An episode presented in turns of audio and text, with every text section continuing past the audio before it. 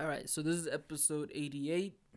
3, 2, 1, hit it. Welcome everybody. We hope you're good. This is another episode of your girlfriend's favorite podcast. Of course, you're joined by the two hosts of the show, myself, Vosani, and Kpenny Seizwe Moyo. We welcome you to the show. If this is your first time listening, if it's not, welcome back. If you haven't already done this, do follow us on social media. On Twitter, we are at YGF Podcast. And on Instagram, we are at Your Girlfriend's Favorite Pod. So, yeah, follow us on our Instagram and our Twitter to get our latest updates, interact with us. We might do some giveaways.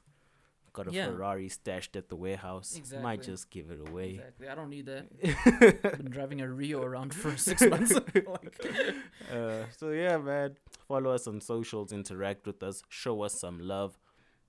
And don't show us any hate. We hate that shit. Yeah. We hate that. Yeah, man. Creators are sensitive people, guys. We don't like being told we're trash. That is true. Yeah, that's just like, remember that time we posted that we belonged on that list of great South African podcasts and we were left off it. That was also done as a joke, but we don't like being told that we don't belong there on that list. So, yeah, as good as we think we are, as great as I know we are, we don't really being told that, you know. There's always this insecurity that comes with it. Even though people tell you, you guys are dope, whatever. Yeah. Nah. Like, you can get a million dopes, and it just takes that one. You suck. Ass. to impact on you. Be like, what? Yep, that's facts. But anyway, man, today, before we get into it, let me check on you, bro. How are you? How are you doing? I'm good, man. I'm good. I'm feeling fresh today, actually. Woke up early, went to the gym. It's been a while because, these past 2 weeks I was sick, bro. Like, literally sick. Allergies, dude, just taking their toll on me. So I was out of the gym for a while, so I went back this morning. Felt really good. That's good. Yeah, how have you been? Yeah, I've been good. Can't complain. Just kicking on, getting on. Smooth sailing for the most part. Yeah, no, I feel you. How's work and shit? How's the hustle? Work's alright. Fortunately, I did lose a client. I can't discuss that on air, of course. You lost a client like they died, dude. Oh, shit, man. That sucks, man. But it happens. Yeah. Some people are beyond... they're beyond saving. Like, sometimes they seek help when it seems as if it's already too late. And, I wouldn't take that as an indication of how you do your job. I'm sure you're pretty good at it. Yeah, but some people are just broken, man. Yeah, this was someone who had COVID, I had to counsel them through, the recovery of the COVID. Yeah, and unfortunately, the virus got the better of them. Okay. But yeah, rest in peace to them, and condolences to their family, of course. So can I ask, with your line of work, are you counseling people internally, or is it clients, external clients? Internal, mainly. Yeah. But it does sometimes outreach to external. Okay. Yeah. But otherwise, how's work on your side, man? How have things been going? Everything is good, man. Everything is good. I've just been dying to get back to the podcast because that is my outlet, man. So, glad to be here. Without further ado, if you want to jump into something, let's jump into it. Let's get into it, man. Let me start with some of the nice stuff. Okay. I want to talk about relationships a bit today, which we always do. It's what our pod is about. Let me start with the nice things. Yeah. I'm not no astrology person. I'm no crystal gem people. Zodiac signs, all that. Yeah. But I wanted to look into something that interests those type of people, which is always love languages. Okay. A term which has been very popular in the last year. Yeah. What's your love language? Yeah. So, I want to break down what a love language is for people first before we go into the types. Actually, yeah. Yeah. Let's try and put a definition on that. I've got this page open here. Okay. they've got 5 different types of love language, right? Okay. Or love languages, yeah, plural. Mm-hmm. So a love language, in essence, like very simple definition, it's the way a person wants to be treated or loved in a relationship, like with a romantic relationship, of course. A way of being shown that love. Yeah, a way of being shown love. Like, because there's these 5 languages are the different ways to show love, like the most common ways. Yeah.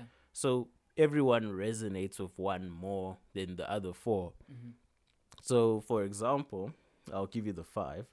So the 5 that they have here are words of affirmation. Mm-hmm. Secondly, quality time. Mm-hmm. Thirdly, physical touch. Yeah. The 4th one is acts of service. And the last one is receiving gifts. So those are the 5 love languages, right? Okay. So each individual in this world resonates with one the most. Yeah. Out of those 5, before I even break any of them down, is there one that stands out to you like, that's me? Like, I'm a words of affirmation type of person. Like, I like to be given words of affirmation. Yeah, for sure. Or you prefer quality time or physical touch or acts of service, or you like to receive gifts. Well, I'd say physical touch and words of affirmation. Those are the main 2. I think I do dabble in the rest of them, but yeah, those are the 2 main ones that I enjoy doing and receiving, giving and receiving. Yeah, how about you? Yeah, I'm very much physical touch. Yeah. And then after that, words of affirmation. Yeah, so you're the same 2 as me. Yeah, man, I like affection. I'm a very affectionate person. Same. I'm just that person. If I'm not touching you, I'm thinking about touching you. You know, if I'm showering you in compliments. Mm-hmm. Yeah, it's just who I am. And I like to receive it as well. Like, you know, I want to be told every day, yeah, you look good or something nice, you know. Yeah. Just, you know, run your fingers through my hair and all that, you know. It's nice. It's nice. Yeah. I feel you. But let me go through the 5 so that the listeners can maybe identify with the one. So, of course, words of affirmation here, the way this website defines it, is that in simple terms, words of affirmation love language is about expressing affection through spoken words, praise or appreciation. So when this is someone's primary love language, they enjoy kind words and encouragement. You know, so just telling your partner, you're doing great, baby, you know, you're doing amazing. Ooh, I'm proud of you. All of that, it warms them up, makes them feel all fuzzy inside. Absolutely. And I don't need to read the rest. I think we get the picture. Do you think there's anything on that, like anything that's missing from that list? A type of love language that's missing? A type that's missing? Yeah, because I can already think of one that I absolutely appreciate above all else.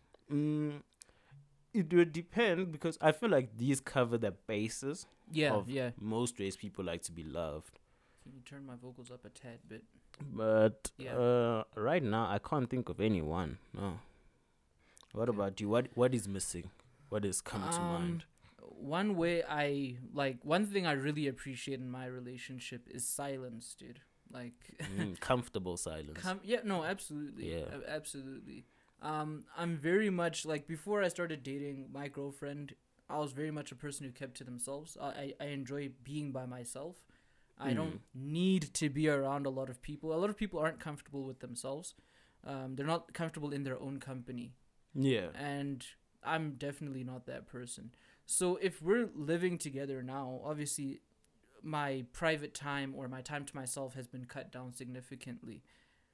So just keep quiet. Yeah. And I really appreciate the way my girl goes about it. She just makes sure that I'm okay. I'm like, baby, I'm fine. Just want silence. I just want silence. And it's really like no offense taken, no offense given. She understands that I want silence. Like, give me my food. We don't have to speak through our dinner. Like, just eat. Just eat and enjoy the silence. Like, I know that her and I, like, when we get to talking, we can sometimes never stop. But when I'm quiet, I'm quiet. Like, I'm one of those people. When I'm quiet, I'm quiet. She likes talking a lot. I like talking a lot. But there's just this time for silence. And that is a love language that I truly appreciate, like that my girl gives me. It's like, well, I wouldn't say it's a love language. It's just the inverse of the showering you with affection type of thing. I think it even come into the second one, the quality time, because quality time here. One of the things they do say is giving someone your undivided attention. Mm-hmm. You know, putting down the phones, the tablets, the computers. Yeah. And here they say making eye contact and actively listening. Mm-hmm. But I think also just being in each other's space. Yeah. Like, you know, let's just be quiet. Spend time together, but we don't have to talk. We can even hold hands and cuddle, but we don't have to speak. Yeah. Like, that's quality time to me. It's quality time, yeah. So I think it definitely can fall under this. Yeah. And, they say people who, with this love language, you know, the quality time one, mm-hmm. they are looking for quality over quantity. So when you get together, they feel loved if you are present and focused on them. Mm-hmm. You know, so like you're saying, if your partner respects that, they're focused on you. If you say, you know, can we just keep it down? Yeah. You know, let's just enjoy the silence, enjoy the moment.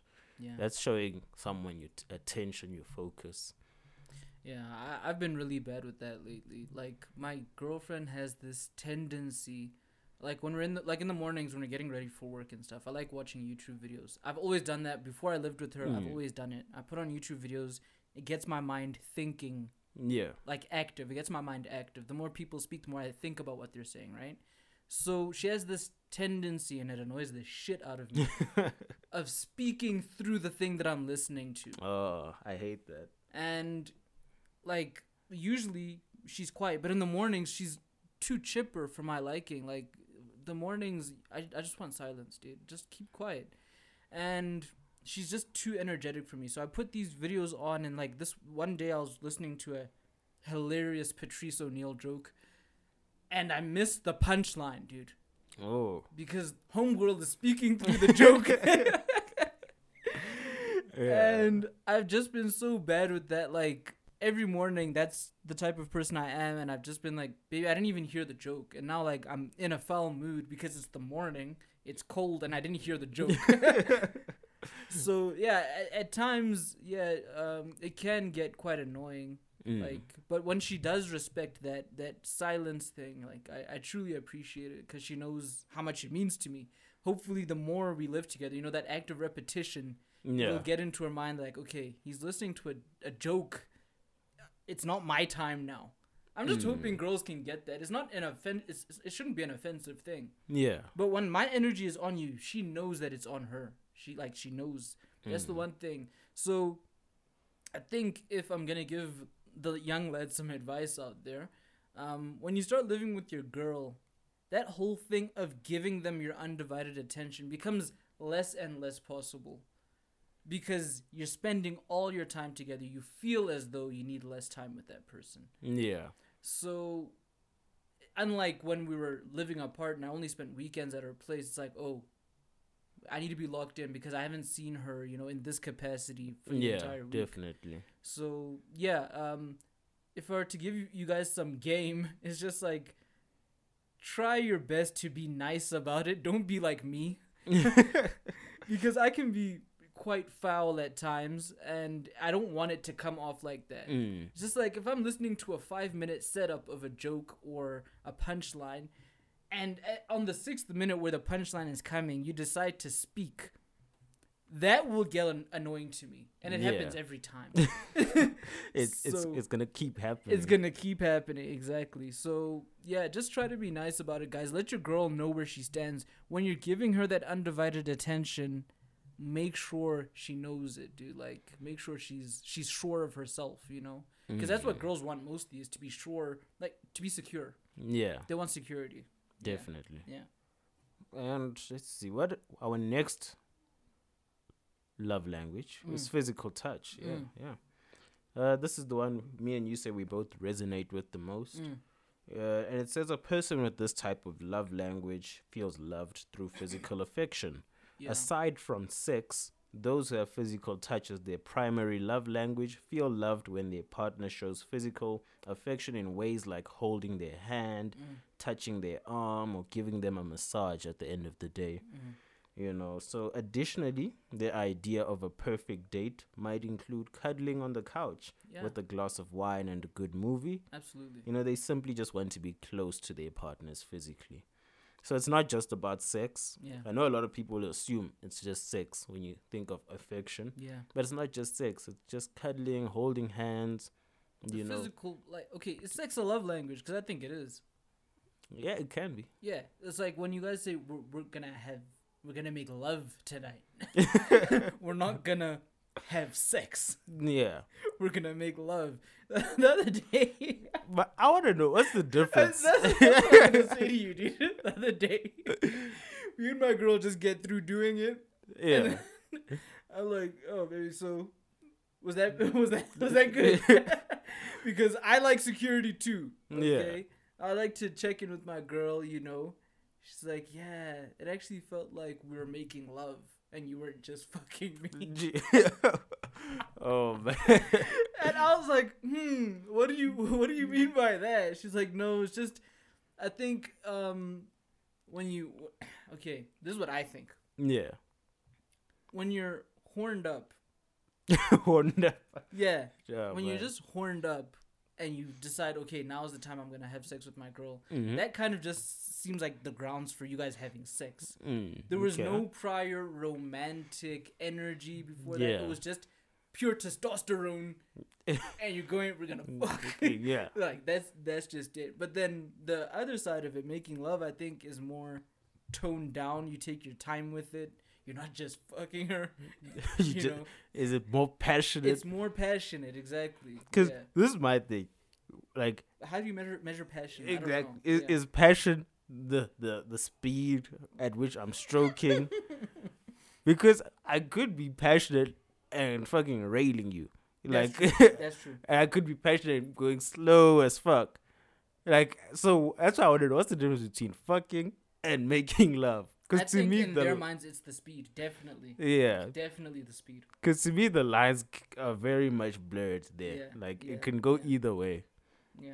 No, I hear what you're saying. For me, I couldn't compartmentalize it in my mind. When she said that it felt like you were making love to me, I was like, does that mean I only love her now? After all this time we spent together, is it only now that I'm actually showing my love physically for this sexual act? I just couldn't compartmentalize it, but she could. So it's obviously something subconscious, I guess. Yeah. I don't think you go into it thinking I'm going to make love to her tonight. Yeah. I tend not to like split it into fucking or making love, but I tend to split it up into intense or not intense. So you ever go into sex thinking, okay, this is not going to be intense. I just want to bust it out. Like, if the session was like intense, I guess passionate is another word for it. Yeah. Then I'll be like, oh, that was intense. Like, yeah, good game. And then, and then if it wasn't so much, you know, it was just, yeah, we just had some sex. It's like, ah, it's nice, you know, there's some sex. But okay, what about the environment though? Like, the lighting, the music. Because you can set up the mood. Like, you put candles and you've just come from having a hot bath or shower. Yeah. Everything is different. Yeah. As opposed to, we just get straight to the room and But you can still do all of that and just fuck her. You know? Yeah, exactly. You won't even be making love to her at the end of the day. So this is why it's confusing, man. Yeah. No. We need, like, some sort of sex coach to chime in on this and tell us what's the difference. Yeah, well, anyways, on the socials, guys, you can tag us at YGF Podcast on Twitter. Tell us what the difference is between making love and fucking. I'd really like to know. I want to know, actually. Yeah, I would really like to know. Let's see. We got two more of love styles to go. Mm-hmm. Let's breeze through them quickly. One is acts of service. Yeah. This is when someone's primary love language, like... They like to feel loved and appreciated when people do nice things for them, whether it's helping with the dishes or putting gas in the car. You know, little acts of service that go straight to the person's heart. Mm-hmm. So little things, you know, like, you know, your girlfriend's coming home, you clean up the place, you know, and you prepare lunch in advance. I do that because I'm scared of her. Like, yeah, you don't ask, baby, are you hungry? You just prepare the lunch. Yeah. And when she walks through the door, you're like, I prepared food for us, you know, and place is clean. Mm. Yeah, it's a nice little act of service, you know. And I think generally women, we know that most women tend to be more clean and neater than men in terms of their environments. Yeah. So for guys, it's literally as simple as just wash the dishes, clean up the space, and your girlfriend will be a whole lot happier with you. They're never truly happy, Vosani. I'll tell you that. Yeah, they'll never be truly happy, but they'll be happy, yeah. A person will go from pissed off to slightly unhappy. Is that like a false narrative, though, that women are just generally unhappy? I don't know. I think they just get annoyed a lot. Easily. Yeah, very easily. Yeah, like anything can trigger a false emotion. But when it comes to triggering the good emotions, there's a lot more work needs to go into that. Yeah, definitely. Yeah. And that's our last love language is receiving gifts, which is where, you know, here they say gift giving is symbolic of love and affection in these types of people's minds. So they treasure not only the gift itself, but the time and effort put into getting that gift. Mm. So it's not necessarily that they expect large or expensive gifts. Mm. It's just that they like the effort you've put into thinking about them and wanting to gift them something. So it's not saying these people love receiving jewelry and chocolates and cars and whatever. No, they just like the fact that you thought about them, you know. Yeah, no, I feel that one. And it's like, especially if you thought about something, because people always drop hints. Mm-hmm. So it's like that thing of, this person got me the one thing I've always been talking about for the last 2 months. Yeah. You know, so it like shows that they listen to me. Mm. And that's very important, you know, feeling like a person pays attention. Have you ever asked your girl to like just shut the fuck up? Has that ever happened in your relationship? Not in those words perhaps, but have you ever asked her to just keep quiet? Yeah. Yeah. How did you go about it? I've done it in a fight, and then I've done it outside of a fight. You asked her to keep quiet during a fight. Yeah, I told you shut up during a fight. You told her what? Yeah, I was heated that day. Yo, you got big. I wanted all the smoke that day, so I was like, yeah, shut up. Like I cut her off while she was talking. I was just like, shut up, and she kept quiet, and it made the fight 10 times worse. Of course it did. You can't do that. But I was heated. I was like, man. But then, when like things were peaceful, I've also been like, just keep quiet. You know, like let's just keep quiet. That's what I said. I said let's just keep quiet. Yeah, but you meant she must shut the fuck up. Yeah, I was like, yeah, let's just keep quiet and chill. You know? But don't do it during a fight, guys. I'm gonna tell you now. It's gonna make the fight even worse. I can only imagine, dude. That shut up. I don't have the confidence to do that. Like my girl could take me on easily. She's like same height as me. Man, look, I'm not telling her to just shut up. She's from the streets, man. Like I don't know what she can do. Look. It happens if you get heated. Just shut up. Did you say just shut up or did you say I said shut up? Shut up. Just the two words. Yeah. I said shut up. Just shut up would be worse. Yeah, that would be worse. Okay, but shut up. Okay, shit. Okay, Vose. What? Can I ask what preempted this fight? I don't even remember. Yeah, it's something dumb. I just do remember saying that. Yeah. And I remember that it made things worse, and then I had to apologize profusely, and then I've learned now you don't say shut up to someone. I've also learned that 90% of relationships are guys apologizing to their girlfriends, dude. Yeah, that's just the truth. Whether you're right or wrong about anything, you're gonna spend a lot of your time apologizing for it, or if you're like, I don't know, you don't want to swallow your pride in that particular moment. You're thinking about all the ways that she was wrong. So if you're not apologizing, you're thinking about why doesn't she just say sorry? Or why doesn't she swallow her pride? Why isn't she the bigger person this time? Exactly. And that will never happen. And you're leading me to the bad part. Remember I said this. I've got some stuff I want to talk about. I said, let me start with the nice stuff, the love languages. I've got the bad part now. Okay. Got the the four conflict styles, okay, you know, that hurt your relationship. Ooh. So this article's titled. Damn. Okay.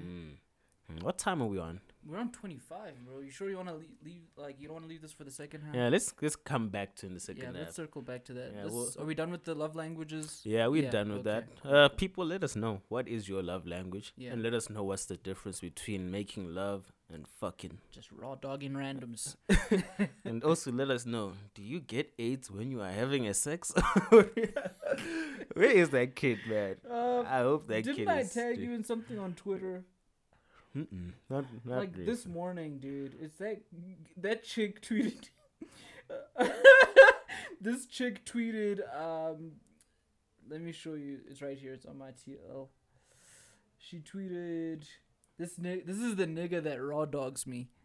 Oh yeah. And then the chick quote tweeted, "Same." Oh man. And then this guy commented.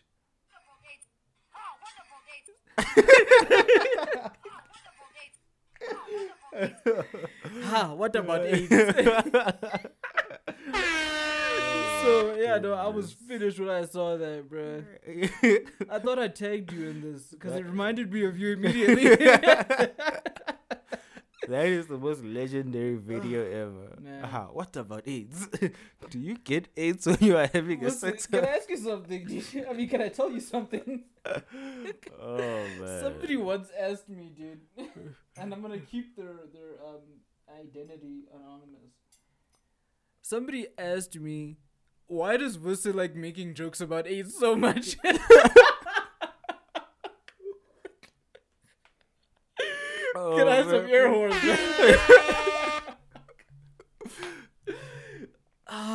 Dude. Oh, man.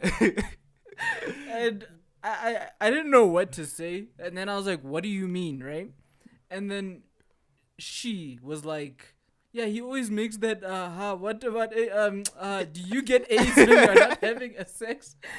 He always says that during the podcast. Like, I was like, no, you didn't get the context. There's a video where there's this kid, he's freestyle rapping, and he says that. And that's why Vusi always says that. Now, she's like, no, he likes making jokes about AIDS. I'm like, no, that's not really what it's about. He's referencing a viral video. That's all it is. Yeah. But I just thought you should know that. The streets are talking about your infatuation with the AIDS. Do the streets get AIDS when... I'm sorry. I like to antagonize people a lot. Yeah, me too. Actually. You have to lean into the hate sometimes. Yeah. Right? Like, lean into it because people are way too sensitive. It's just way too sensitive out here. Are we at music time? Yeah, pretty much. Yeah, let's listen to some music. AIDS-free music. If this was U2 with Bono, they'd be making music for AIDS charity work. Yeah, true. Where is that guy, bro? Bono. Oh, yeah. Bono, I have no idea. How do you feel about Bono type people? Like guys that become leaders of the band and we don't know who the rest of the band members are. Before I answer that, did you know Sade's band was called Sade? Yeah, I found that out last year. Yeah. I thought it was just her I found out it's the band's name. I don't know. It's just like Sting. Mm. Like Sting is just the lead guy, but he's got a whole band that makes him cool. Like I don't know. I don't know how I feel about that. I don't know. That'll tie into our topic later about the JVP. Exactly. Yeah. That'll tie in later. Let's see, man. Let's listen to some lo-fi music. Yeah. For a couple minutes. Yeah.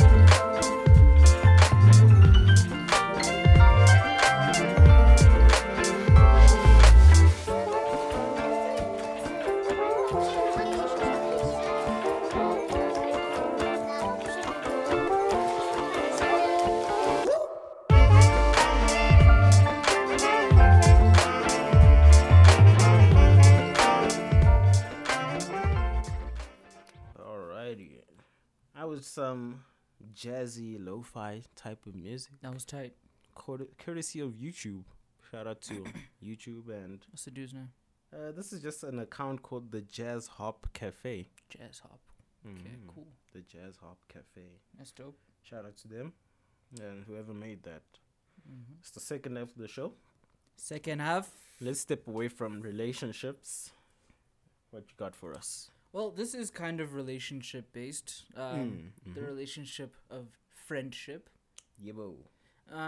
So, just to give some people some backstory, like as podcasters, this is the type of stuff that we've been paying attention to on the timeline. Rory and Joe Budden were trending on Twitter for like a day or two. Rory is still trending because he dropped his response yesterday. Yeah. I bought it. It was $2. I still need to see it. Yeah, I bought it. But just to give people a backstory, Rory from the Joe Budden podcast with Rory and Mal was fired live. Was Mal not air. On the response with Rory? He was. Oh. He was in the video. Yeah. He was the trailer. He was in the trailer.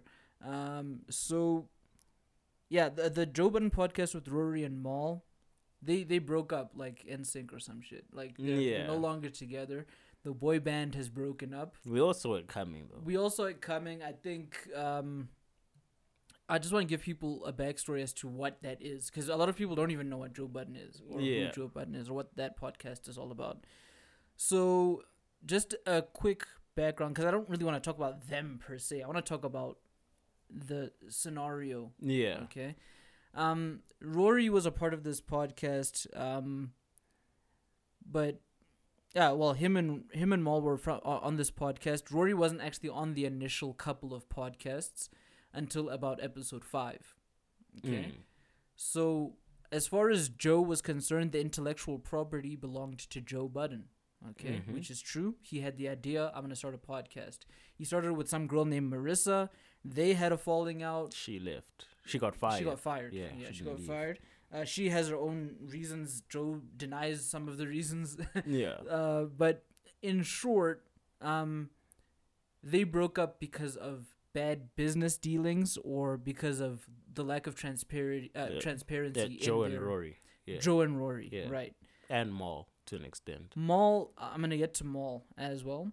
But basically, Mal and Rory wanted to see the accounting because the narrative that Joe was portraying is that Rory and Mal work for Joe. Yes. Which is not true. Rory and Mal were percentage partners in the podcast. So they agreed upon a percentage and they said, whatever we make from the pod, that's what Rory and Mal will get. Mm. So they were not employees of Joe Budden, okay? Yeah. Very important in the story. Also, the Rory's want for auditing the finances of the pod happened when the pod really was going on tours. They were doing live shows. Doing live shows, and they were Spotify deals. They were getting deals from Apple, Spotify, and they were rejecting these deals. Joe Budden was rejecting these deals. On their behalf. On behalf of the whole podcast. Yeah, yeah. So that's when the co-hosts, Rory and Mouse, particularly Rory, wanted to audit the finances and see why are we rejecting these mega money deals. Yeah, yeah. Like, what exactly are our finances looking like? And to some degree, I understand where Joe is coming from. If Joe says, this is my intellectual property, and I'll make decisions based on what I see fit, I kind of get where he's coming from, because at the end of the day, it's his name, it's his reputation. Rory and Mal will be none the worse or none the better for it, right? Yeah. So let's say, for instance, I go and Spotify says, okay, I'm going to give you and your podcast this amount of money. How you decide to divvy it up is up to you, okay? But then Rory and Mal are saying, okay, but we need to know what that amount is to know that our percentage, what we're getting from our percentage is the correct amount. Like, that's all it is. If we're getting 30% of, okay, that's a lot. If we're getting 30% of like a $10 million bag, I need to know what the bag amount is so that I know that my 30% is contingent with that. Yeah. And that's all pretty much I heard from them that they were saying. But Joe Budden was saying that, dude, I'm the leader of this shit. Like, he was trying to son them, or he was trying to boss them Joe tried to make it seem like they wanted a bigger slice of the pie. Yeah. That they were not partners. They were his employees. That's the wild thing. He was very... Okay, for those who don't know Joe Budden, Joe Budden is a grown man who, if I can say, I'm not diagnosing him. Please understand this. I'm not a professional to do that. But he displays something. He displays the personality of a person that has narcissistic personality disorder. Mm-hmm. In other words, narcissism for people. That's someone who basically, in simple layman's terms, believes that they are always right. They think highly of themselves. They think they are above than other people. They believe their opinions hold more weight than other people's. They believe they have more knowledge on topics than other people. And that, like, they just believe they are above other people, in essence, in all aspects. And they don't like to be corrected or challenged. That's the one. That's correct. The main key point. They don't like to be challenged their own knowledge. That's very, very evident with Joe, because it didn't seem as though when Joe was saying all these things about Rory and Mal, about what they wanted from the podcast, basically he painted them out to be greedy, overpaid, lazy, not willing to create value for themselves outside of the Joe Budden podcast brand. And he didn't think they were actually going to say anything back to that. I genuinely believe that, because he wouldn't have said some of the things if he didn't believe. Like, he wanted the narrative to be his narrative only. He didn't think that they were going to clap back and say anything and actually tell the truth about what happened. And he does have a history of burning bridges wherever he goes. Which makes him less believable. Yeah, because if you look into his history, he burned his bridges at Def Jam Recording, the record label. Yep. He burned bridges at Shady with Eminem and Slaughterhouse. He burned those bridges. He's burned bridges at Complex with the Complex people up there who did Everyday Struggle with him and just Complex as a whole. And now he's burned bridges with two friends of his. Oh, Spotify for Spotify. Because after Spotify, after their contract expired with Spotify, they just trashed Spotify. Yeah. As if Spotify didn't make them millionaires. Like, he burnt bridges with Spotify. He's burnt bridges now with his former friends and former co-hosts, Rory and Mal. Yeah. So Joe is someone that where he goes, destruction follows. Exactly. And Charlemagne predicted it a while ago as well on the podcast. It's like Rory and Mal. Like, I remember it's an episode where Charlemagne was on the Joe Budden podcast, and he said, Rory and Mal you guys need to find an out, because this guy is going to ruin Everyday Struggle, and he's going to ruin this podcast. As soon as you get a chance, make your escape route, bro, because it's not good for you. Exactly. So that's Joe Budden in a nutshell. Yeah. He's someone like that. Yeah. Very, very fiery personality. Yeah. And he fired, of course, Rory on the pod, like you were saying. He trashed them. He called them greedy. Yeah. He told them that they overplayed their hand in trying to negotiate things, and it was just a mess. It was very messy, very unnecessary, especially for grown people. Yeah, you know what I mean. And the thing is, Rory and Mal didn't really say they wanted more money. They just wanted to know what the actual deal amount is, so that they know that they're not getting jerked. They had their own lawyers and accountants work on their behalf to make sure that the friendship aspect of it is not lost. Yeah, because I think that's actually what I wanted to get into. Friendship and business.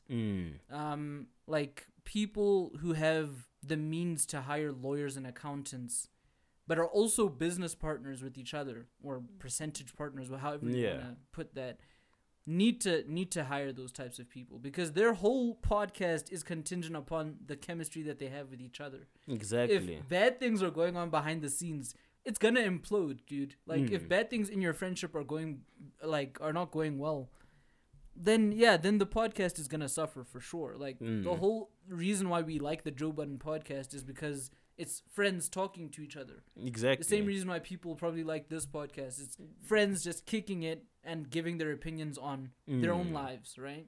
Exactly. And that's what happened. That's how the ship sunk.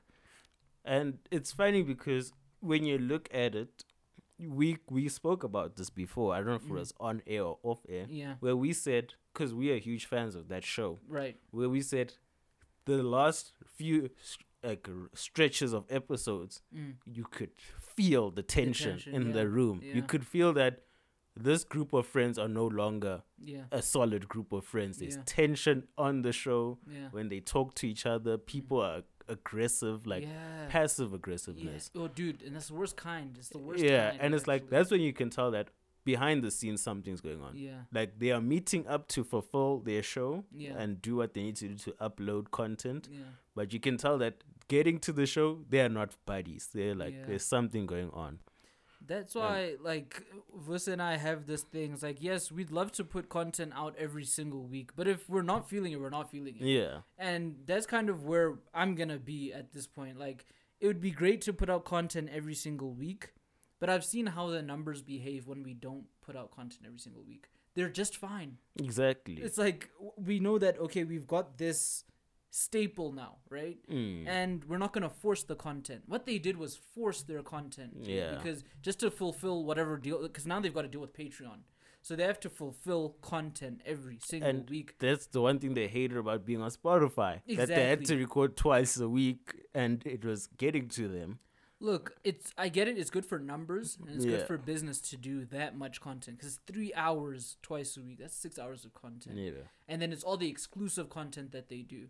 So, like, I can understand niggas feeling like they're being overworked as well. And, like, they don't feel like the synergy is there because they're doing so much content. Like, half of what makes our podcast good, in my opinion, is that we're away from each other for the whole week. And we barely speak. Like, we're friends. We kick it on Twitter or whatever. And then we get together. We know that, okay, now we can talk like friends and actually catch up. And there's actual things to talk about. Now, with them, it just seemed like they were recycling. You spend too much time together. They spend too much time in together. Business You're together. In business together. You're frequenting the same places. You know the same people. Like, the very fact that we know different people and we come from, like, different friend groups. That's what makes our podcast so much better. We have a different outlook. Now you got three niggas that are the same. Like, they're basically the same. Okay, besides past life experiences, let's say, these niggas are all the same. They do the same shit. Like, they find joy in the same things. So I'm not saying, like, their podcast is trash. I'm the biggest fan of that podcast. Well, was at least. But it just, it left something to be desired for the listeners, man. Like, yeah, definitely. For real. Like, I feel shortchanged. But I feel shortchanged. What's happened is definitely a lesson, like, saying in mixing friendship and personal relationships with business. Because I know for a fact that when friends get together and have a business idea, it's always, we're only looking at the positives. Like, this is going to be so great.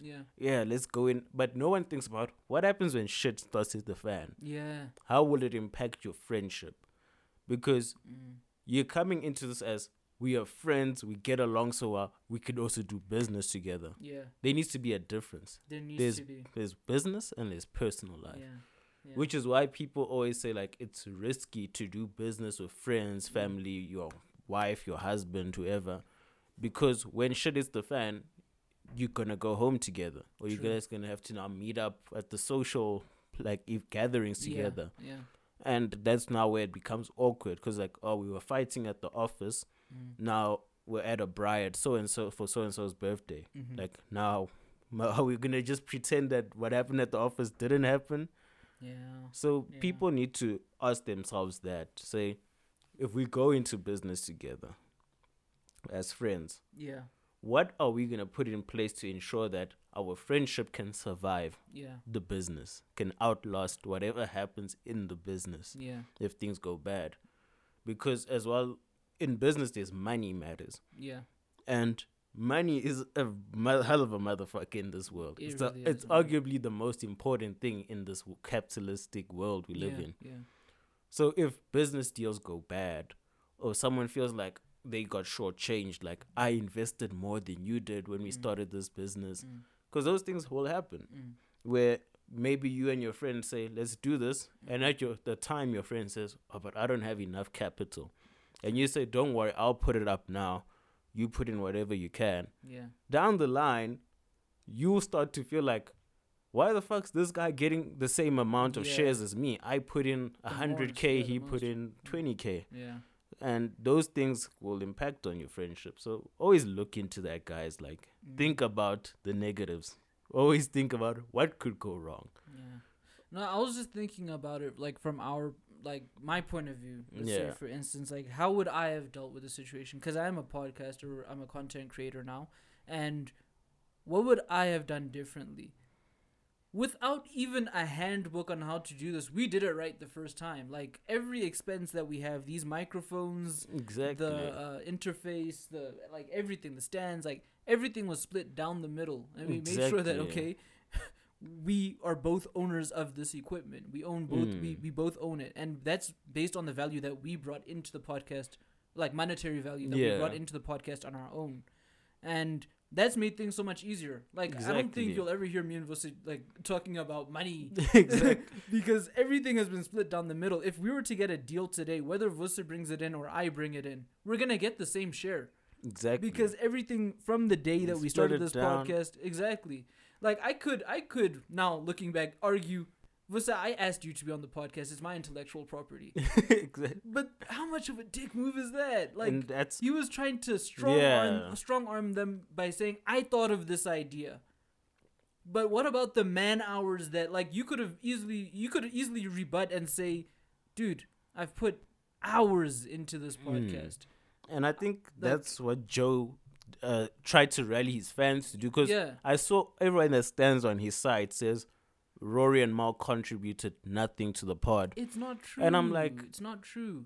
I'm like, you guys wouldn't even be fans of this podcast if it weren't for them. Exactly. Like, he couldn't have done it on his own. Exactly. Like, it's not obvious to me that if I did this podcast with somebody else that we'd have the following that we'd have. It could be much less. It could be much more. I'd never know. Exactly. But you have to place value on the fact that Vosani and Seizwe have good chemistry, and that's why we like this podcast. Exactly. It doesn't matter. Like, he did a shit thing by bringing two other people onto the podcast and proving that this podcast is still fire without them. Saying basically that they don't really matter and I'm the star of this whole thing. Like, that's dickish, bro. But Joe... and people who act in that way, he needs to now realize that as much as this was a wonderful spectacle for people to watch, because people love drama. Of course, yeah. His two new co-hosts, is it Ice and whoever and that Ish, Ice and Ish, they probably looking at this guy, heeding the words of people like Charlemagne saying, cool, we're here now, but look what just happened to the two guys we replaced. It means we're expendable. You know what I mean? Because you look at it and you go, those were two of his friends. Yeah. We're also two of his friends that he's now called upon. Yeah. Just like those friends, we can also just be thrown to the wolves and be told we ain't shit. So someone like Joe needs to realize that people are going to be on edge around him. Yeah. People won't feel free. People are not going to be fully trusting. Even if you're coming in being told you're just an employee, you're going to get a salary or whatever, I would still be like, okay, but what happens on the day me and you fight? Are you just going to cut off that salary and fire me? Just like, okay, go. I'll get another co-host. Yeah. This is the thing about, okay, firstly, Joe, but also about content, right? Neither of us here are on a contract basis. Yeah. We're here because we like to podcast. Exactly. Like, there's no money involved as far as today is concerned. There has been money in the past and we split it. We said, okay, let's go buy lunch. Let's go buy hubby stuff. Exactly. We always knew what we were doing with the money that came in. And as far as I can see, like, there, like, okay, what do I want to say? I want to say that as far as I can see, Joe is manipulating the circumstances, okay? This is what I mean by this. He's manipulating the circumstances. Mal said on this response, right? This response video, that Joe wanted to put them on a salary basis, not on a percentage basis, making them effectively employees of Joe Budden. And as soon as Rory and Mal heard that, they were like, no, we're not going to do that. Yeah. And now that's what he's doing with Ice and Ish. He said that I can get Ice and Ish for a quarter of the price that I'm paying the two of you. by putting them on a salary. I don't put them on this percentage shit. I put them on a salary. This is what you guys get. There's no cut from the tours. There's no cut from the merch. If you guys ever do merch, there's no cut from the Patreon deal. You're just getting a salary. And that's what I call manipulation, dude. Like, if, like, firstly, you're manipulating Rory and Mal into thinking that they're not worth what you've been paying them all along. Exactly. Which is gut-wrenching, dude. Like, and then you're manipulating the other people in your life who are trying to help your podcast by underpaying them. It doesn't make sense. So on one hand, you thought you were overpaying these dudes. Now you're underpaying the other. Now these dudes that are coming in are going to feel underpaid because of what you said. If you say that you're going to pay a quarter for these two guys. Like, that's just manipulation, man. I don't know. But it's very bad. Yeah, like, friendship, man. Friendship in business, it can be done right. It can. But when it goes wrong, these are the results sometimes. Yeah. Because I think people get petty depending on their personalities. Yeah. And like I say, Joe's personality is he's the type of person that gets petty. So he tries to make it hurt. Yeah. Like, he doesn't just want to be like, let's end things. He's like, we're going to end things. I'm going to make sure it hurts. Yeah. Which is why he's trying to embarrass these guys, humiliate them. And he's essentially created a narrative where it almost looks like Rory and Mal, two like people who are new. Yeah. They would just think they were just bums who just came off the street onto the pod. Exactly. Like, they have shit going on in their lives before the pod, during the pod, where they still have other work and business that they do.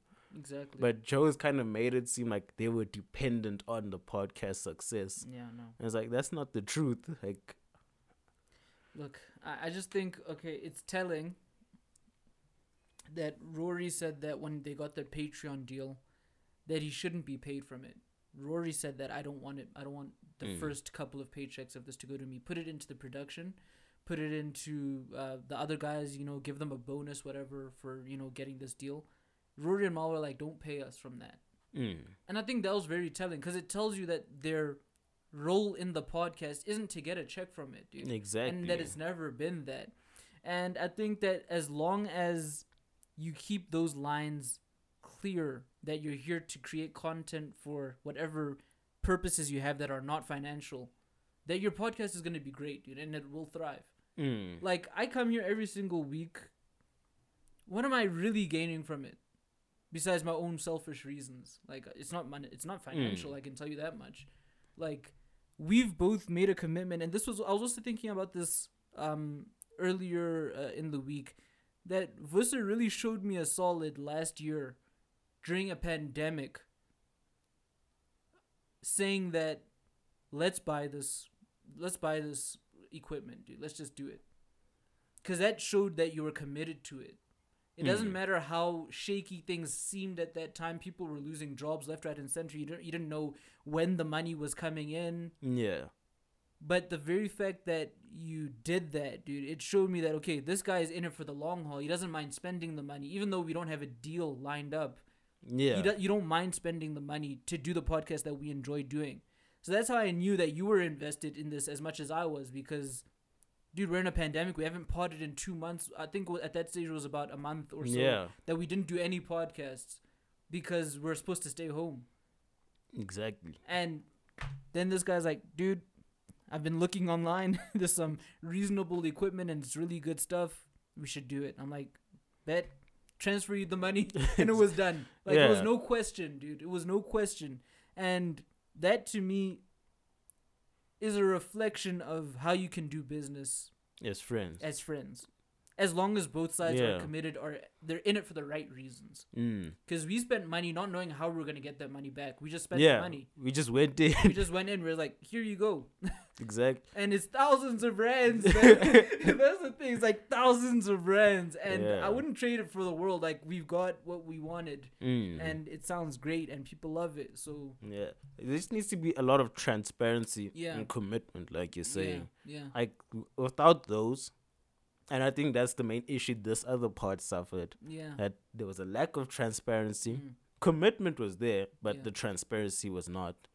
We've always been transparent that this amount came in. Yeah. Okay. Who will hold it? Okay. let's split it. Okay, no, you hold it. If I ever need it, I trust you to hold my half. Yeah, and so, exactly. Like, we've done that situation so many times. And we even had like the smallest bag back then. It was like, nah, dude, you can hold the half. It's cool. Yeah. Like, if I ever need it, I know I trust you. I got this. Yeah. So I think that's another thing. Yeah. Go into things with people you trust. Yeah. And it's like, it's funny because like we say to each other that me and Seizwe were not like the tightest of friends. Yeah. Like, no, we were just friends. Mm-hmm. But it was like, okay, I can judge his character from a few times we've hung out. I can see his personality. It's like, this is someone I'm willing to go into this with. Yeah. So it doesn't also have to be a thing of it needs to be your best friend. Yeah. It has to just be someone that you like, I can judge their character and be like, I could trust this person. Yeah, exactly. Because I mean, I know some best friends of mine that I'm like, I don't think I would do business with them. Yeah. I'm like, you're my best friend. I would take a bullet for you, but it's like, I would not do a business with you. Yeah, I agree. Type of thing. So it's like, you just need to be able to judge a person like that to be like, this is where we stand. We're just good as friends. Yeah. And other people, like, we could actually be good in business as well. Yeah. This is the funny thing. Like, life has a funny way of showing you things. Like, based on the time that we've spent on this podcast getting to know each other, because that's really how we got to know each other. Mm. I feel like I know you better than some of my best friends. That's just because of the things that we speak about. They have substance. Like sometimes you can get along with a best friend and you don't know if you're calling him your best friend because of how long you've known each other or favors that he's done for you or favors that you've done for him. You don't really know what the best friend title is based on until maybe you're a bit older, right? But I think that we're probably even better friends than some of my quote-unquote best friends because of how much I know about you. Like, there are some things that I've spoken about with you that have substance on this podcast for the world to hear that have way more substance than I've had, like, with niggas behind closed doors. Like, yeah, actually. It's just real talk. Like, that's how, like, life can show you 3 years of knowing somebody, like, properly versus 15 plus years of knowing somebody else and you guys never really got to the shit with that person. Never really got that's actually true to nitty gritty things. Like, what do you think about abortion? Like, I don't even know what most of my friends think about that, dude. Actually, it's crazy. For an example, right? I don't know what most of these guys that I call my best friends actually think about the topic of abortion. And how many of them do I think will actually give an intelligible answer? Like, they give me what they think about that and then give me a reason why they think that. Very few of them have that much substance.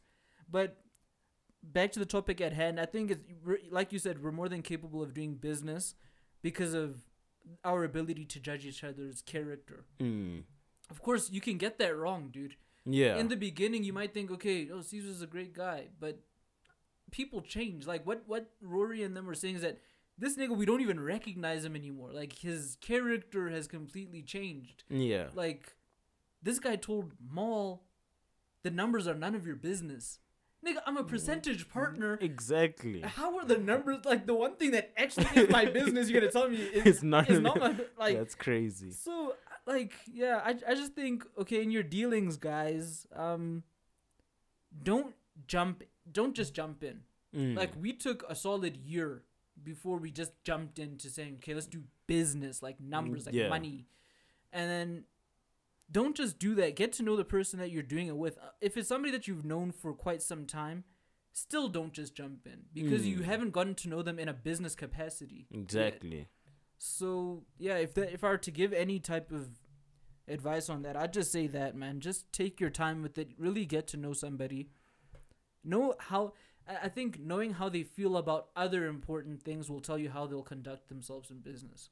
Definitely. I agree. If they feel like if they deal in other things with integrity, then the business part might come easily. Definitely. Yeah. No, I agree. Yeah, that's what I have to say about business and friends. One thing I will say to end off about Joe, is that I just find it ironic, and this is not just a Joe Budden thing, it happens to so many people, but people who've been shafted in their industries often become the same people, the same executives they once hated. Absolutely. It's the funniest thing you see in the world of not just entertainment, but just business in general.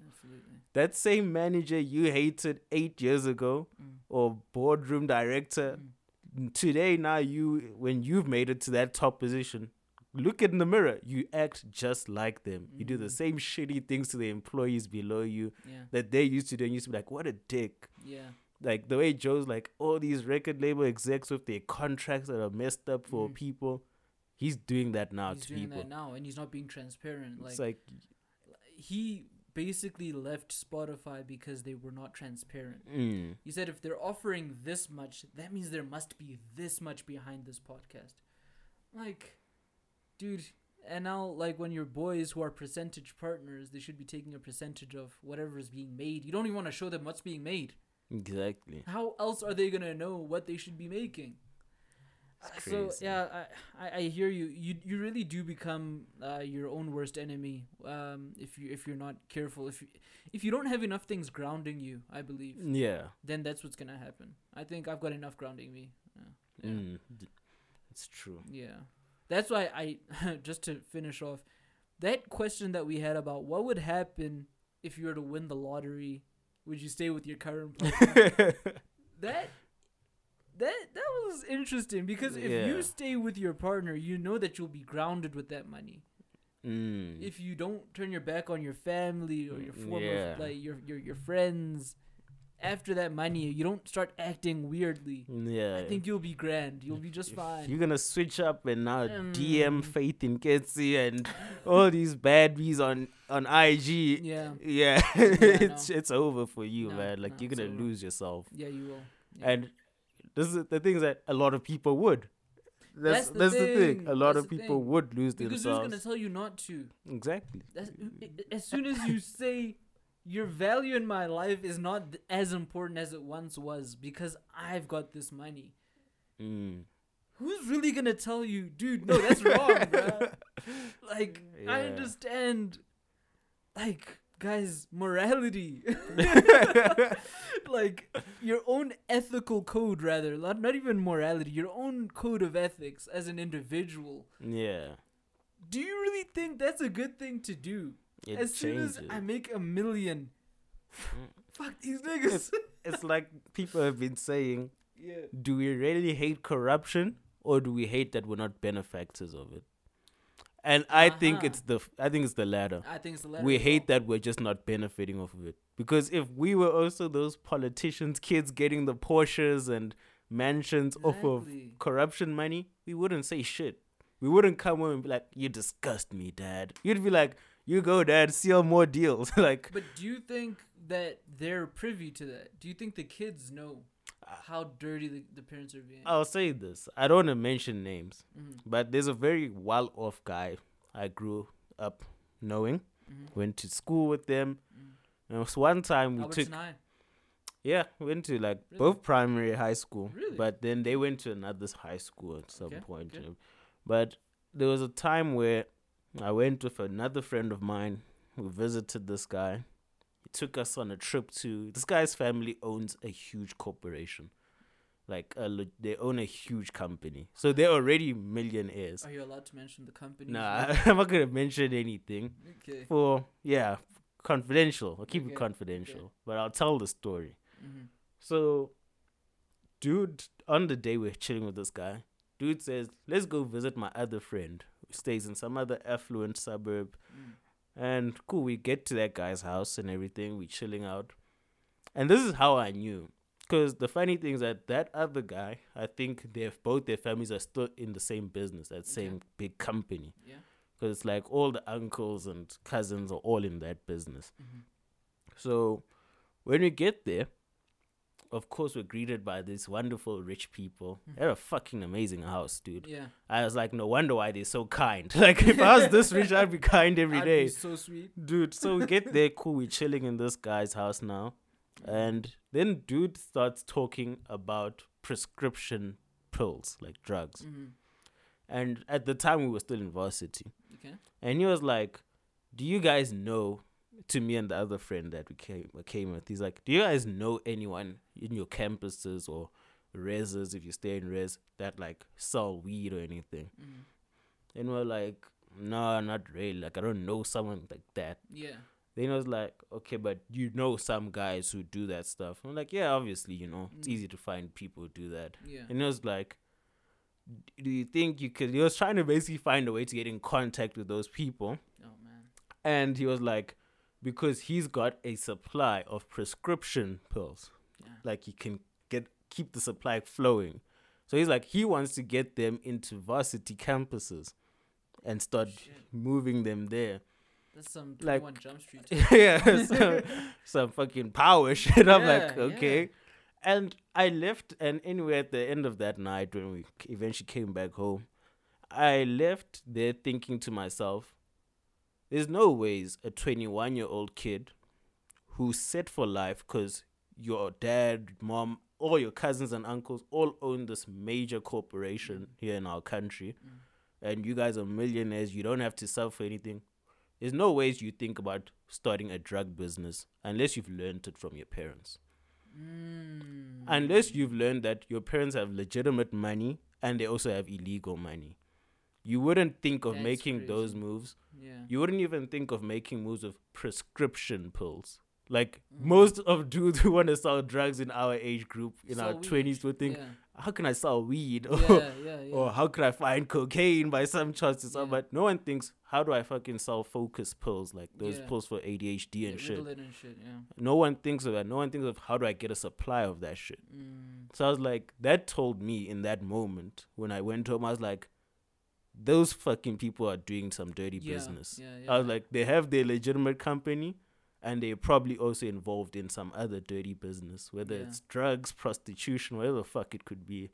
But I was like, you don't do that at 21 years old if you know you're set for life. Like, you have to learn it from your parents or someone, which is why I think these corruption kids, they're not blind.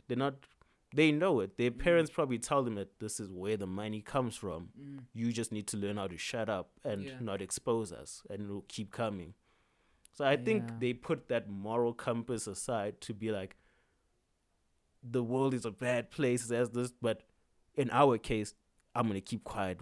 It's fine. Like, so I think they're privy to it. I definitely do. Especially after that exposure I got to that one case. So I was like, if these millionaires are doing it, I'm sure all these other kids whose parents are in the papers for corruption should, they know it.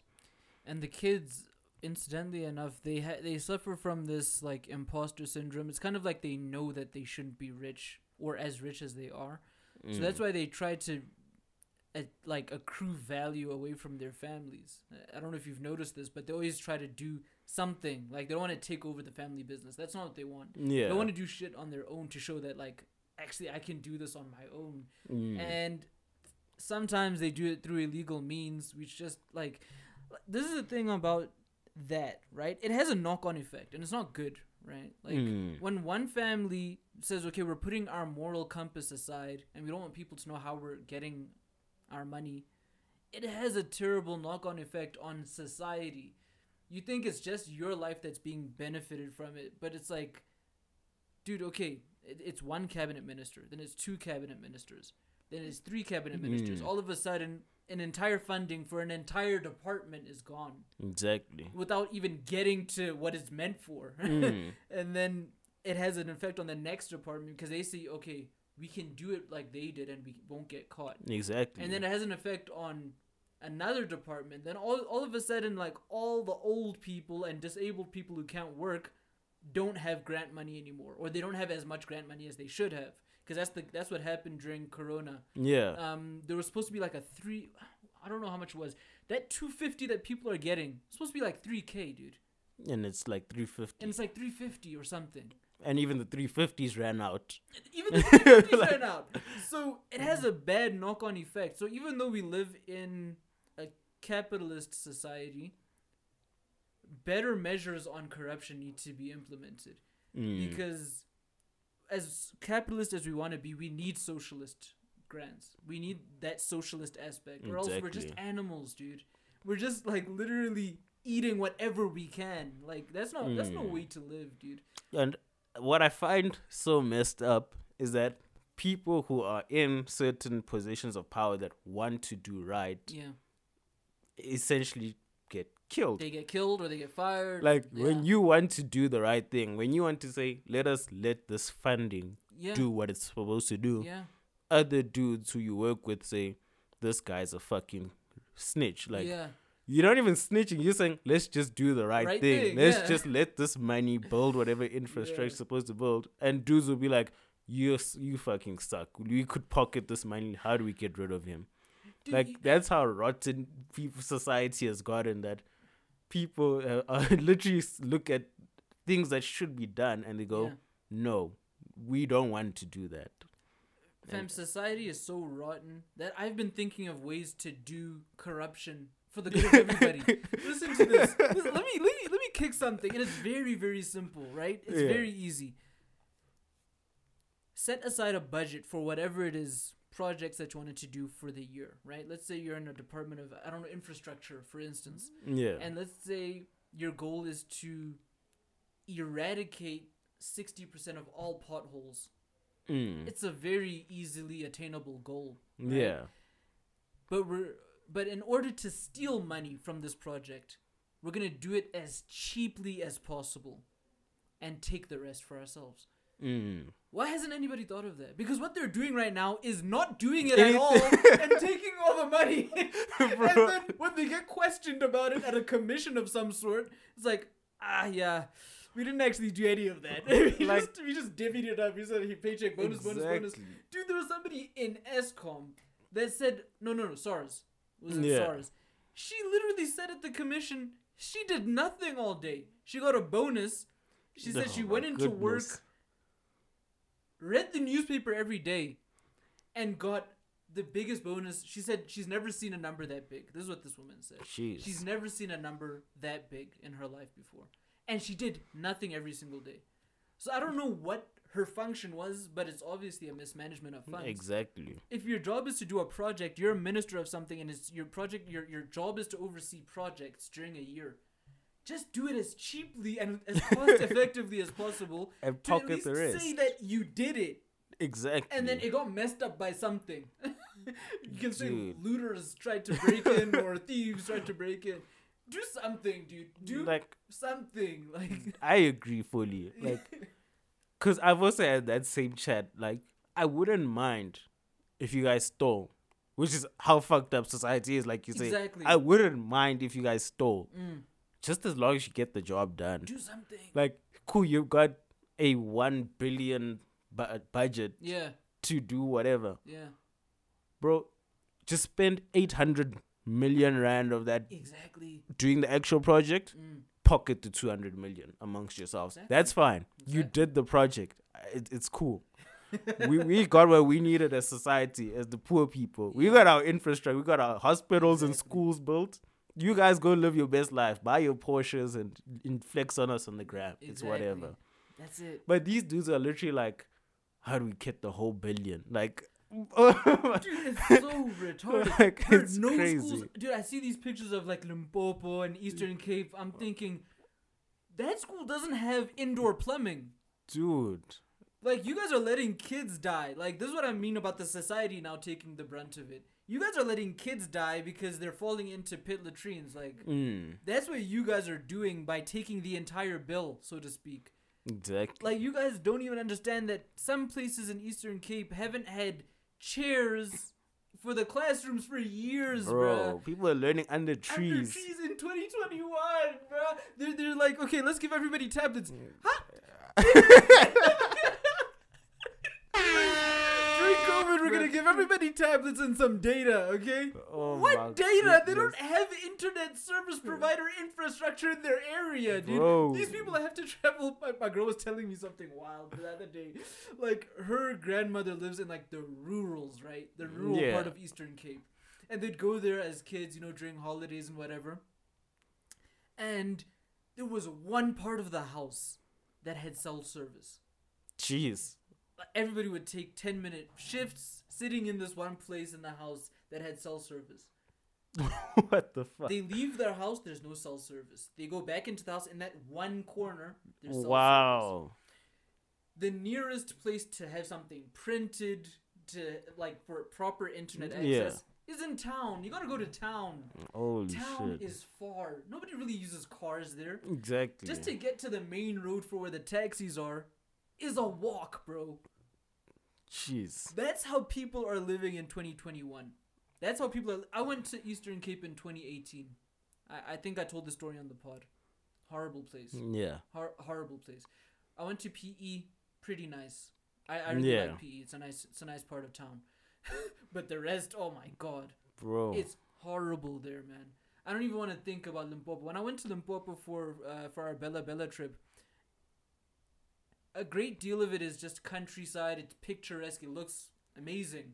But you don't know how people are really living. Exactly. It's horrible, guys. Like, cell service was a myth out there. I'll tell you that. Luckily, we went to a lodge that had Wi-Fi. Right? Yeah. And the way there was nothing, dude. There was nothing. I couldn't get cell service for at least 3 hours. The trip was 4 hours. Jeez. What? How are people living? Because these niggas don't want to at least do some of the work. Bro. Just do some of the work. What kills me is that some of you, like these guys, come from those environments. Exactly. Like, how do you not look back and say, I want to help out? Yeah. Like, but it's the way things are going to be, unfortunately. Yeah. But one question I've always wondered is, why does it hurt so much for them to help? Like, to do the right thing. It seems like it hurts them to do the right thing. Like, why does it hurt to actually tar some roads, build some RDP houses, build some hospitals? Like, why does that hurt? Instead of you... Like, why does it hurt you to earn over 100K as a salary? Yeah. And to not get extra through corruption? Why does that hurt you? Why does it hurt you to not be more richer than being richer than everyone else already? I think it's the fear of going broke that every black person has. Whenever you get that little bit of wealth, I think the fear of going broke scares you so much because you know what it's like. And I think that will shake you into corruption, bro. That will trigger you to do the most reprehensible things, bro. That's what I really, really believe. Especially these older guys that are like our parents' age now. Yeah. They know what it's like, bro. They've seen the worst of the worst. They don't want to go back there. But they want to leave us back there. That's the fucked up part. Exactly. But it's every man. That's why I said that if we have this every man for himself mentality, which is what capitalism is, then we're just animals. We need that socialist aspect or whatever word you want to use. We need that aspect in society, or else we're just wild hyenas, dude, scavenging for everything. Like, it's nasty. Let me not pass too much judgment on them, because like I said, that it's very easy for the rest of us to talk. I always say this, people. I say it's very easy to say I would do 1, 2, 3. Until the one day comes in your life, maybe, where you walk into a room and you see what a million rand in cash actually looks like. Because it's easy to see it on headlines, where it's just 1 and the 6 zeros. But it's a different thing where you see it in a fucking duffel bag, a bunch of duffel bags lined up, and you're like, holy shit. Yeah. And someone says to you that you can choose right now. You can go and build like a few houses, RDP houses, or you can just put this in your pocket. And you're going to look in those bags in that moment. You're going to be like, fuck those guys. I'm taking this money. Like, that's going to be your reaction, because that's just the way it is when the situation is like that. It's really there. It's very few of us that will remain morally just and do the right thing. Look, I'll tell you this much. And this comes from visiting jail. One thing that's stopping me from doing that is seeing the conditions. That place is horrible. You think the Eastern Cape is bad? Try Sun City Prison. That is a terrible living condition. So, like I was saying, if you at least do some of the work, it'll make you look better.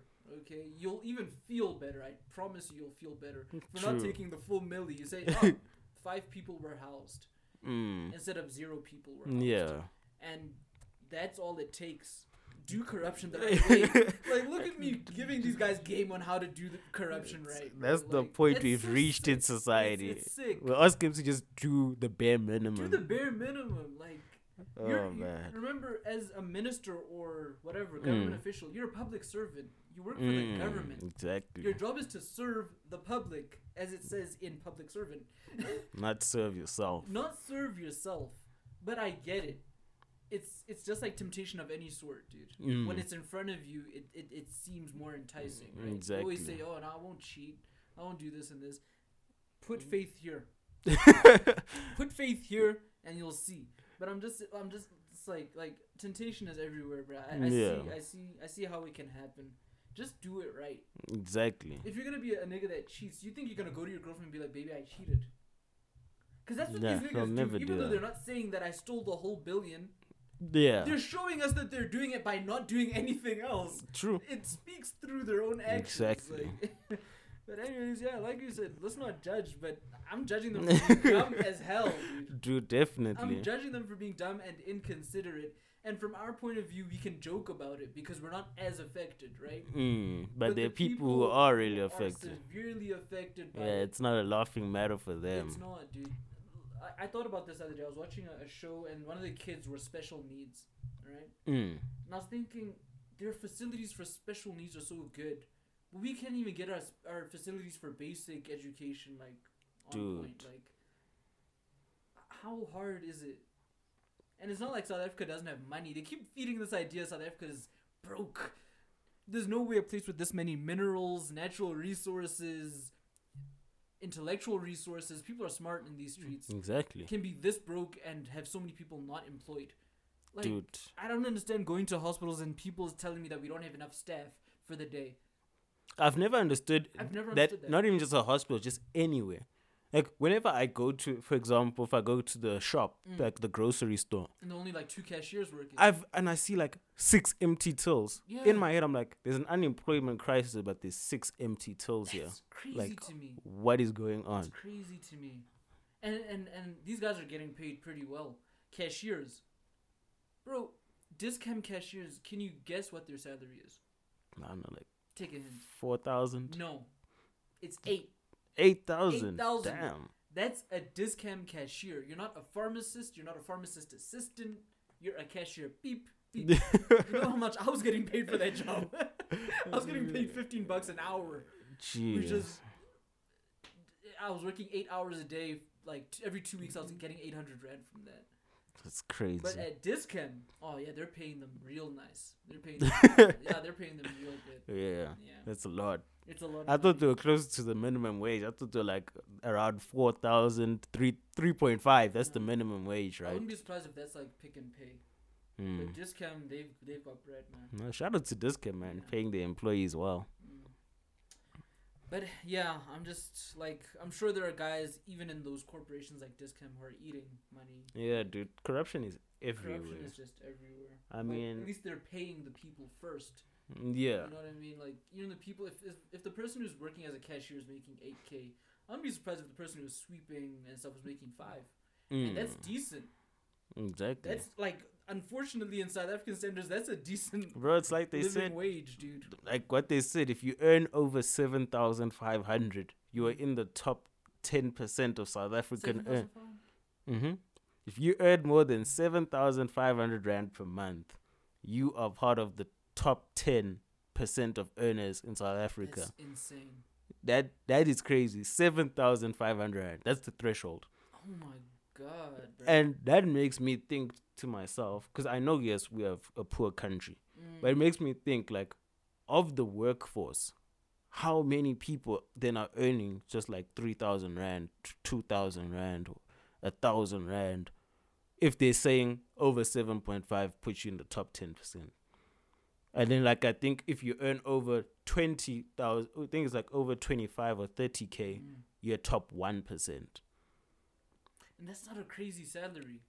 20,000 isn't a crazy salary. It's not a crazy salary, but in our country, it's like an attractive salary because the way things are set up. Yeah. But in reality, that should just be like a decent salary. But the way our country's set up, when you get a job post that's like 20K, 25K, we're all like, holy shit, there's a shitload of money. But the reality, it shouldn't be like that. And I tell you what, 20,000 is a shitload of money when you don't have responsibilities. Because the living, dude. If you have to pay rent, a car, insurance, health insurance, medical aid. Yeah. Medical aids, I was on Discovery's website, bro. Comprehensive shit on Discovery is like 7K a month. Yeah, I was like, I'm never getting sick again. I'm gonna stay healthy, man. It's real talk, dude. Dev, one of my friends, I'm putting his business in the streets, but he got one of those really attractive salaries, right? Yeah. Early on, he was like 19 years old, got a really good salary working as a producer at Teletrek. This guy sends us a breakdown of what his expenses are, and he's like, dude, guys, please help me on where I can cut down. Now we're going through this guy's budget. I'm like, dude, I have no idea. You're paying for all the things that you need, right? And like literally almost his entire salary was used on his living expenses. Now I suggested that he lives in a more affordable apartment. Yeah. That's where he could cut down. Either go back home or go to a cheaper apartment. And now he can't go back home because he works in Ravonia, so he needed a place in the north, and all the places in the north are pricey. Yeah. So it's only now that he moved back to the south. He was like, I just can't do it. I'd rather pay the petrol. You know, my car will rack up a few more kilometers, but I can't live like that anymore, dude. Exactly. It's so expensive to live in South Africa, and which is weird because things are not cheap in South Africa. But this is the funny thing, though. Yeah. Because people that travel to South Africa from, like, Europe and America always say everything here is so cheap.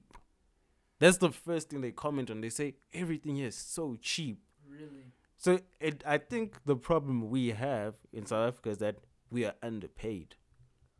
It's not that things are expensive. It's that we are underpaid. Because even when I look at gas prices, for example, in America, I'm seeing $4 per gallon. Per gallon, yeah. South Africa is like 14, 15 rand per liter. What's the difference in the gallon? But then I'm like, $4 times like almost 20 rand. Like that's like when it was up there. I think now the exchange is like 14 rand or so. Yeah. But that's essentially, let's just say times 10. Yeah. That's 40 rand. For like, a gallon is like what, 3 liters, 2 liters? I'm not sure what a gallon, I think it's 2 liters. So 40 rand for 2 liters. Yeah, that is expensive. We're complaining about 15 rand for 1 liter, or essentially 30 rand for a gallon, let's just say. They've got to pay like 40, and that's only times 10. I'm not adding the actual times 14, times 15. Yeah. So we've got things cheaper, but we're underpaid. So we can't afford the things we have. Because I remember a few years ago, one of my friends, he has some family that stays in Europe and shit. He says they went to Maboneng. Now, all of us that go to Maboneng complain about the same one thing. Yeah. The food is overpriced. Yeah. Like, if you buy from those vendors, those market stores, like, where a quota is like $80. Yeah, it's an Ish quota. And then we're like, this is fucking expensive. But he said all his friends and family that came from Europe were like, wow, everything is so cheap. They were like saying shit is fucking cheap. It's peanuts to them. And it's not like they're rich in Europe. They're just normal middle class. Yeah, yeah. But when they came here, they felt like millionaires because they're like, everything is so affordable. Yeah, but that's what like they were telling. I remember when Steve Harvey was doing his press run for Family Feud in South Africa, they told him to buy property here in Cape Town. Yeah, because with his wealth, the houses are gonna seem cheap, dude. Like and with his exchange rate, everything here is gonna seem so much cheaper. They're like, yeah, buy property in South Africa. Like South Africa is now the prime place to buy property. For Europeans and for Americans. But the people that live here can't even get a crumb of the land, bro. Dude. But I see now, my girl was telling me that they're giving people some sort of compensation for the land. Apparently, her grandmother is getting a large sum of money. But they're not getting land. They're just getting a compensate. Give me the land back. A rand value. Yeah, the thing is, you can't put a rand value on that much land. Because the land is the actual money. Is the actual money. Like, compensation is good for now, but the money-making thing is the land itself. By the way, when I say it's a large sum of money, it's not set up for life kind of money. It's like good money that came in. It could last a year or two, maybe, 5 if it's spent well. But it's just gonna go, dude. Like, I don't know what. Like, I don't know. I'm saying if I got that money now, it would be done in a few months. The way I'm living. But if it's an old lady, it could stretch. Yeah, dude. Like, that's the thing. The crazy thing is that if you look at our society, like R1,000,000, it seems like a lot of money. Yeah. But R1,000,000 is also not a lot. It's not. You can't even really buy an apartment for R1,000,000. Yeah, some of these apartments, some of these 2-bedroom, 2-bathroom apartments are like 1.5 million rand. Yeah. Yeah. That's insane. And the rent on those things like 30K. Bro, you don't even have a yard. You have a balcony. You don't even have grass. Can't bring dogs in there. Can't raise a family in there. Jeez, that's insane. Yeah. So the cost of living in SA, it's high, but we're also underpaid. We're heavily underpaid. I guess it is about perspective. That like you're saying, if you're being paid handsomely, you can live well in South Africa. Definitely. But if you're not, you're going to think everything is expensive. There's two South Africas. There's South Africa for the well-off people, and there's South Africa for us. Yeah. And it's difficult to be well-off because we have extremely high tax. And high barriers to entry. Have you noticed all the industries that are being highly paid? The barriers to entry, it's like there are gatekeepers, bro. Like, it's like there are literal gatekeepers on everything. That's why so many people are thriving to be content creators. Like, this is the thing. And it's so funny because almost every field now, and a lot of people are discovering this, a lot of people our age who are like graduating and shit. Yeah. So many people are discovering that, holy shit, my degree alone doesn't take me to the bag. I need to get a fucking master's or PhD to get to the bag. I just thought studying whatever it is, law, accounting, whatever, I was going to get to the bag. And then you get to the work environment, you're like, oh, dude, we actually need to have like a master's to be up there. Yeah. And when you're up there earning, grossing like 120K a month, fucking SARS swoops in and takes away like 40, 50K of that. Exactly. And now your net pay is like 60. Yeah.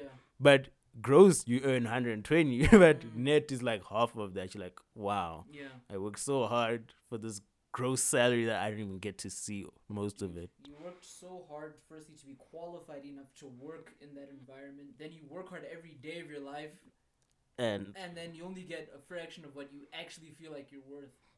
Like, people definitely don't get paid for their worth in South Africa, dude. Like, not at all. Such brilliant people in our country that either are being underpaid as it is, or they're unemployed, or they're not happy and they take their skills elsewhere. Because that's what's happening. A lot of people are going overseas.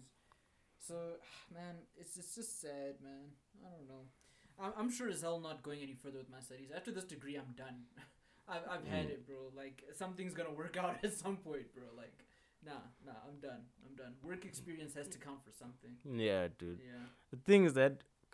And what's so funny is that there are people who got into certain positions at the right time. Like, my girl was telling me that at this place where she used to work, that there's this manager, right? This guy literally he doesn't even have a matric. He's in the management position. Is he white? No, he's a black guy. Oh. But he's, I think so. I think she actually didn't tell me if he's black or white. Actually, yeah. So I'm assuming he's ambiguous racially. Yeah. Miscellaneous. Yeah. But she said that so she was working for like a supervisor, and then the supervisor reports to that manager. Yeah. The supervisor has degree qualifications, all that, right? And I think engineering or whatever his field is. So imagine you are a qualified engineer. You went to varsity, studied this difficult-ass degree, and you're working for a guy that has no matric. He has no matric. All he has is like an N whatever level in carpentry. NQ level. Oh, you got like a trade or something. Carpentry, but like not. But you're working amongst engineers, and you're just like a carpenter level. And she said that that supervisor complains all the time that he has to do that manager's work because obviously he can't do it. He's not smart enough to do it. And it's a case of if I don't do it, I'll get fired because he's the manager. He has the power. Man. So it's like some people got into well-paying positions through connections, because it's obviously that's a case of someone knowing someone who's like, oh dude, come work here, I'll put you in, even at a management position, like you don't have to stress. And that's crazy, and that's the society as well. That's the problem as well in South African society, because there's so many cases of that where if you actually started digging into your higher ups, you'd find out that holy shit, my manager just has fucking grade 12. I actually went to varsity. I did everything. And I'm being managed by a person that's not even as smart as me. Or doesn't have the amount of skills as me. Yeah. No, yeah. I had that a lot at my previous job. And you can see it when somebody's not as... or I'm not going to say not as smart, but you can see they haven't had the same level as training as you have. Like, I worked with people who... they got as far as matric. And you could see that their problem-solving skills weren't up to par. Their knowledge of the industry wasn't up to par. That could be down to age as well. There are a lot of people employed who are much older, who maybe don't get it. But you can see it when somebody is not on the same wavelength as you. Their training is off. You can see that the training stopped at grade 12. Exactly. It manifests itself. Basic things, dude. Very, very basic things. Problem-solving skills. That's probably what tertiary teaches you most. Is how to solve problems, bro. Exactly. And it teaches you how to research things, and that helps you solve problems. Like, 90% of your job is to solve problems. You got to get with the program, and if you can't solve problems, why are you there? So that's another problem we're battling. We're underpaid, and to get to the positions where we will be paid more, there's someone who's connected sitting there. Exactly. And he's going to pass it on to someone he likes. And there's another connection. So you're just going to have to sit and watch. Dude. Like, your hard work count for nothing. Like, we were around so much nepotism. Sim will tell you, dude. Like, Tom will tell you. We were surrounded by so much nepotism.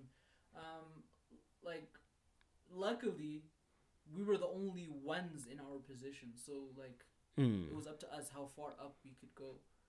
But we were the only ones in our position. We were surrounded by so much nepotism. People that were managing us were, dude, shadows of us intellectually, educationally. Like, they were our inferiors. If there's any way I can put a word on it, that's what they were. Yeah. It's like, I can't believe that I wake up every day and I'm taking orders from somebody like this, dude. It's horrible, bro. So, like, now I can, like, kind of be like, okay, this person is experienced, like, in the current job that I'm in. I don't mind reporting to this person. Can they be dim too? Yes, they can be dim. People are dim. Yeah. But guess what? They have the technical know-how. And where I was working, they definitely did not have the technical know-how. When you turn on a PC and it's malfunctioning, what's the first thing you do? First thing I do is malfunctioning? Yeah. Well, I mean, if I've gone through everything I can, checking fucking the task manager or shit, delete, right? I'm just going to go to IT and be like, hey, come sort this out. But obviously, I'll turn it on and off first, yeah. Exactly. That's what I'm saying. If I've exhausted all my options, then... So these people didn't even turn it on and off? No. They just... No. Wow. People were coming to me saying, how do I... you know, formulas on Excel? Mm-hmm. They wanted to know how you can add.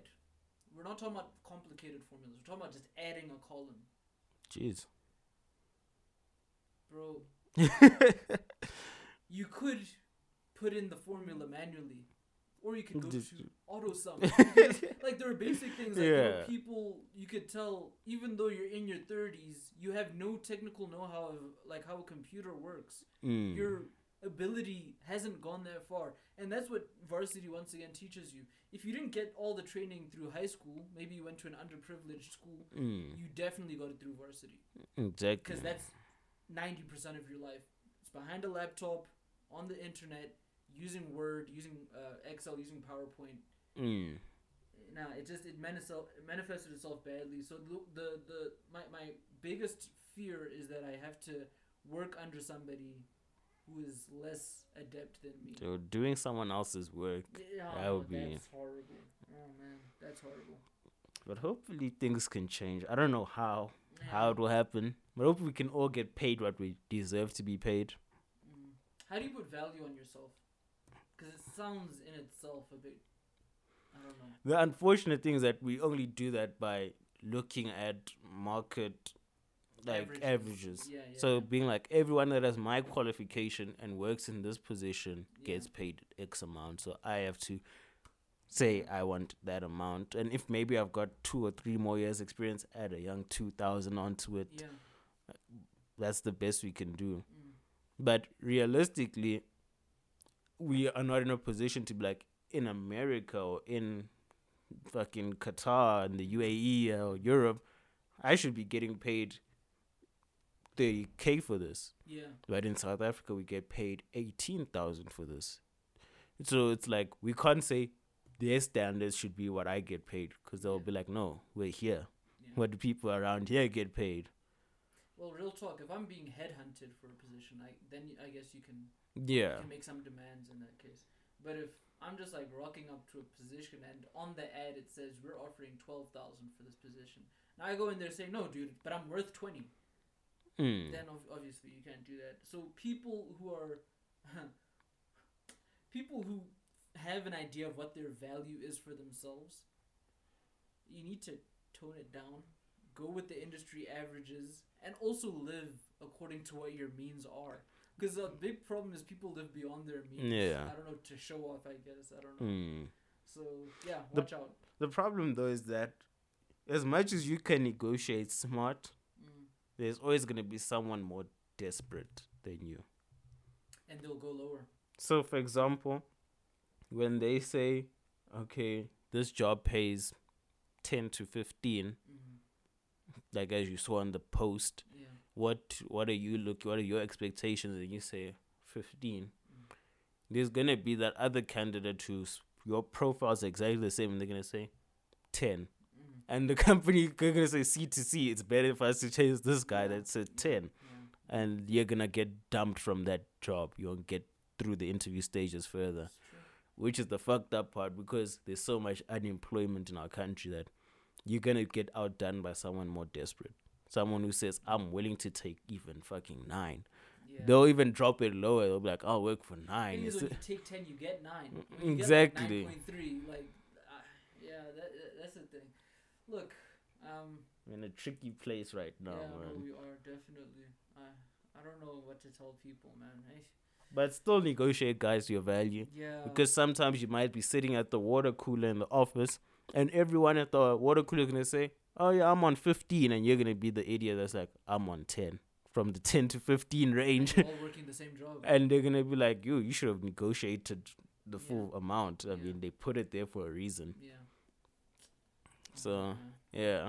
I'm done for the day, man. Look. Me too. I'll revisit this relationship stuff next week. Let's leave the nice fuzzy stuff. Without further ado, shout out to everyone who listens to the pod.